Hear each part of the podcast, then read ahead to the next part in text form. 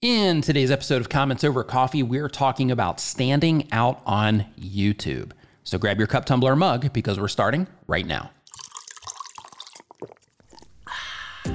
Welcome to Comments Over Coffee, where you'll learn how to get better at YouTube and online video over a cup of coffee. Pour a cup for your host, Nick Nimmin. If this is your first time here, I want to let you know that the comments that you hear answered on this show are pulled from the submission form on the commentsovercoffee.com website. So if you have a question about what it is that you are doing on YouTube, head over to commentsovercoffee.com, put it in the form there. And as long as it's not something that I've answered here before, I will go ahead and get it in the queue.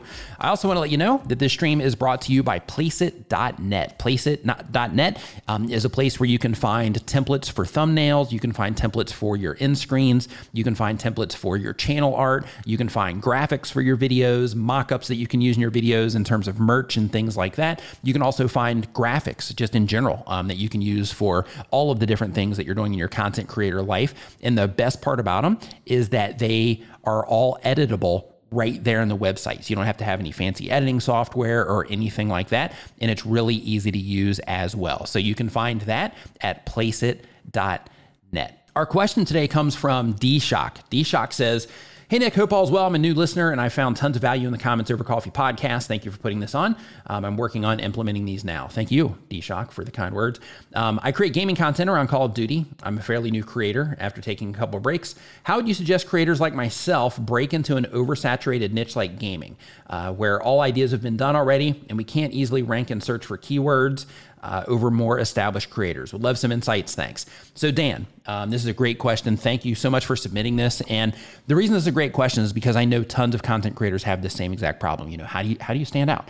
Um, you know, you want to make the content, you want to get exposure. How do you actually stand out against a humongous sea of almost endless, it seems, content that's similar to yours. So when you are going onto YouTube, and this part's going to sound a little woo woo, um, but when it comes to YouTube, you know, the most important thing to make sure that you are doing is being the most youest version of yourself as possible. And I'm going to explain this really quick, but you know, when you're being yourself and you're not trying to be like other content creators, that itself is going to help you stand out because people can can copy your thumbnails. That's easy.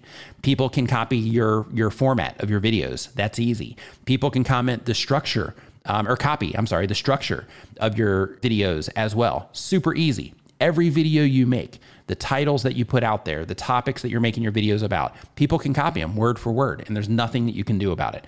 However, when it comes to you, people can imitate you, but nobody can be you and nobody can express themselves in the moment the same exact way that you can. So, because of that, to resonate deeper with the people that are interacting with your content, make sure, just as a quick side note here, just make sure that you are being the most authentic version of yourself um, that you can possibly be, because that's something that no matter how hard somebody tries, they're never going to be able to accomplish, right? They're not going to be able to be you. Um, so, that's number one. That part of it is great for once they actually click on your video, but we got to get them to click on your video, right? So, because of that, the next thing you want to think about is how can you stand out in a sea of other content on a homepage where people are also going to be getting presented content that they are interested in based on YouTube systems detecting that they're interested in, in, in this example, Call of Duty. So, what's going to happen? People that are watching a lot of Call of Duty content, YouTube is going to start suggesting them additional Call of Duty content. Your videos might be one of those things that are there. And this applies to any top or any type of content that's out there. But your your content is going to be shown next to a bunch of other content that is similar to yours in terms of the topics because YouTube systems is predicting based on what those users are interacting with. Um, YouTube systems are predicting what they're likely to watch next. And because of that, in this situation, if it's Call of Duty content, YouTube's going to show more Call of Duty content if they're responding to it. So, what you got to think of is you got to think of okay, everybody's playing Call of Duty, everybody's making these Call of Duty thumbnails. What can I do in order to make my Call of Duty thumbs stand out against everybody else who's making Call of Duty thumbnails. So, just some ideas for you. Um, the first thing you want to do first is you want to make sure that for whatever type of content that you make, that you're making the imagery with your thumbnails that will help people identify that what you're making is something that they're interested in. So in this example, you'd want to make sure that you're using a screenshot from Call of Duty, a character from Call of Duty, something like that, um, so that the person that YouTube is showing your content to can identify that your video has something to do with Call of Duty. From there, of course, you can just keep the screenshot by itself, but that's the lazy approach, right? Gazillions of content creators, they take that approach because it's easy. So let's level it up a little bit. So, one thing that you can try is let's say that you divide your thumbnail into two sections or into three sections. If it was three sections, let's say you have the thing that is going to grab the person's attention right there in the middle, but you cut them out. You use Photoshop or background eraser or something like that um, in order to cut that thing out um, that's in the middle of the thumbnail. And on the left side, let's say that you add a color filter um, to make the left side one color, and then you do the same exact thing on the right side to make the right side another color. Just by that alone, you're helping yours stand out against the other ones that are there because you're doing something that's unique compared to what other people are doing with Call of Duty. From there, if you wanted to add, you know, a little drop shadow, something like that, in order to, you know, help that thumbnail or the, the thing in the middle, I should say, pop out just a little bit, um, then of course, you know, you could do that as well, or any little graphic elements to bring attention to specific things in the in the thumbnail. That can also be a win. But like with the little graphic things, everybody's doing that. So what you need to do is search around for the type of content that you make. It doesn't matter if it's Call of Duty, it doesn't matter if it's cooking, it doesn't matter if it's crafting, whatever it is. Search around for the type of content that you make and literally screenshot every thumbnail that you see around the type of content that you make drop them all into Photoshop or just drop them on your on your you know on your desktop or in a folder on your desktop and just start flipping through them and start looking at all of the elements on the thumbnails that are generating views right? So start looking at all the things. Are they using text? Are they not using text? Are they using faces? Not using faces. Um, are they you know zoomed in? Are they zoomed out? Like is there any recurring themes that are going on with you know the thumbnails of all the people in my space? Is there a certain color scheme that a lot of people apply to what it is that I'm doing. So, for example, in minimalist content, you see a lot of whites, you see a lot of uh, light browns, you know, creams, that kind of stuff with uh, a lot of minimalist content. Um, and the reason for that, I'm guessing, is just because it's clean, right? So, if you're, you know, minimalist, you know, having it clean, um, you know, is is a win. But you'll see that in a lot of minimalist content. But the idea is if in that situation let's say it was a minimalist video, um, then having it to where you had some of those themes in there, but then you did something extreme, like you put like a bright red in there, you put, you know, something that was going to grab, you know, a little bit more attention on that particular thumbnail. That would be something that would, you know, help you stand out in the sea against that other content. So when you're putting your thumbnails together, the main reason that you're pulling down all the other thumbnails and looking at those is so that you can start looking for similar themes and so you can start thinking of, okay, what can I possibly do to my thumbnails in order to grab a little bit more attention from these other ones? Now, it might be, um, you know, a, a design thing that you come up with. It might be how you're focusing the imagery. It might be the specific imagery that you use. It could be something simple, like you take the same screenshots that everybody else is doing, but you zoom in just a little bit, and let's say that you give it a, you know, 15 degree rotation right there, right out of the gate, you're doing something completely different than everybody else on the platform is doing when it comes to Call of Duty. And that's one thing just by itself that would help people be able to identify that it's yours until everybody starts copying you, um, that, that it's yours. And it's also something that would be a little bit different when somebody is looking at their homepage and they see all these Call of Duty images, and then yours is, you know, tilted. Um, a little bit. You know, little things like that. So just try to think, you know, what is it that I can do with my thumbnails in order to stand out against everybody else? So that's one. Now, the next thing you got to think about is the actual content itself.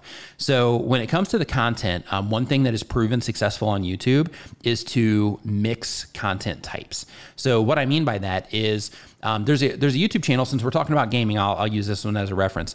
Um, there's a YouTube channel that I watched and I collaborated with when I was first getting started on YouTube um, on another channel, and that YouTube channel is called Schooled Zone. Now, I'm not sure if he is still doing the same exact content or not, um, but on that channel, uh, he was doing gaming content, and the thing that he mixed into the gaming content was education. He was an inquisitive person um, and he wanted to share more than just gameplay. So, because of that, he mixed gameplay with educational content and his channel last time i checked he he had over 100000 subscribers on it um, but basically he added a unique value to the gameplay world so it's not just you know hey i'm just playing this game it's i'm playing this game and you're going to learn something you're not just going to learn game stuff but you're going to learn additional you know science or just educational related things while you're consuming this content so one of the things that he would do just to put this into a real life example if we were doing a, a, Call of Duty video, he would do this with uh, what was it called? Far far something. It was about a nuclear attack.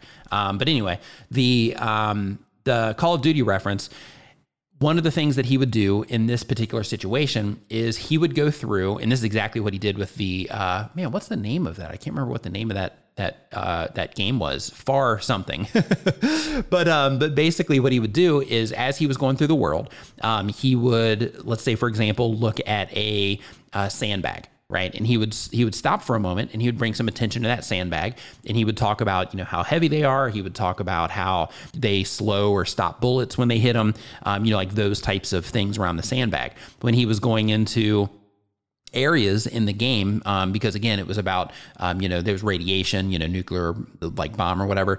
So because of that he uh, would also talk about you know the radiation effects on the things in the world and talking about the distance from the actual blast and you know how you know the radiation would impact certain things around the blast and how it would impact the person walking through that environment and you know things like that. So as he was going through showing all this cool stuff about the game he was also educating people on things that were with within the game. And he did this with a bunch of different games. Um, so what he did there in that situation is he mixed two content types. And by mixing those content types, that helped him be able to stand out um, when a lot of people at that time were making content about that particular game. Um, so because of that, what you want to think about is you want to think about, okay, if I'm playing Call of Duty, what additional types of things could I, what additional value could I bring to people? Is it educational? Everybody wants to be entertaining. So, you know, of course, you know, the entertaining part's going to be kind of built into just being a creator anyway.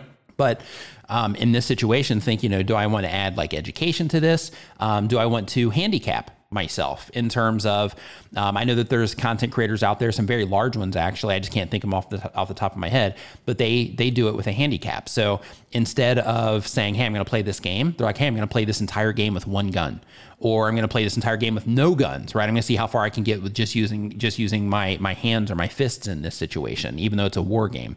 Um, you know, they do those types of things because that puts a completely different spin on what it is that you're doing with the game. It becomes a challenge at that point, which then makes it to where people are like, "Hey, I want to stick around and see how far they get by just using their hands in a war game because that's interesting."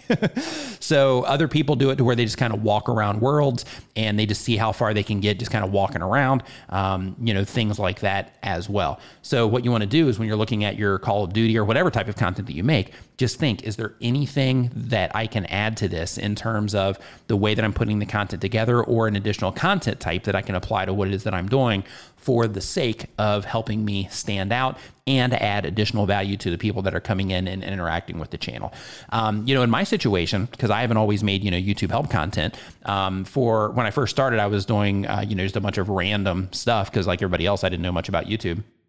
And then I had the opportunity to work with somebody that actually knew what they were doing with YouTube and they kind of set me straight. But I worked on another channel um, during that time with them. And then I came back to my current channel because, you know, I, just, I burned out on that other channel. I just couldn't handle the workload because I wasn't full time yet. And I just couldn't, I just couldn't handle it. So I came back to my current channel um, and I started still talking about a little bit of random things, but I started honing in on video creators. But it wasn't YouTube help stuff. It was more like coming up with video ideas, that kind of stuff, and how to use different softwares and those sorts of things But I think that with the way that I was putting things together um, at the time, I was trying to also be entertaining as I was putting out the content as well. So, in addition to it just being a tutorial, I was also, you know, trying to be a little bit entertaining during that tutorial instead of it just being um, an, a, an idea, a video about video ideas. You know, I would try to be a little bit entertaining when I was talking about those video ideas, those sorts of things. So, I was trying to bring some entertainment to the YouTube. I, I'm not going to call it YouTube help space, but basically to the world of other people who are helping YouTube content creators through tutorials and things like that. So, you know, when it comes to just trying to be unique and stand out, um, of course, be you. Try to think of something clever that you can do with your thumbnails. And of course, um, just explore deeply into trying to mix in another content type for the sake of, um, you know, being able to stand out in a very saturated world on YouTube and gaming or whatever it is that you're doing. I hope you learned something today. Thanks for having a coffee with me. Get show notes, resources, and more over at commentsovercoffee.com or grab yourself a refill and listen to another episode.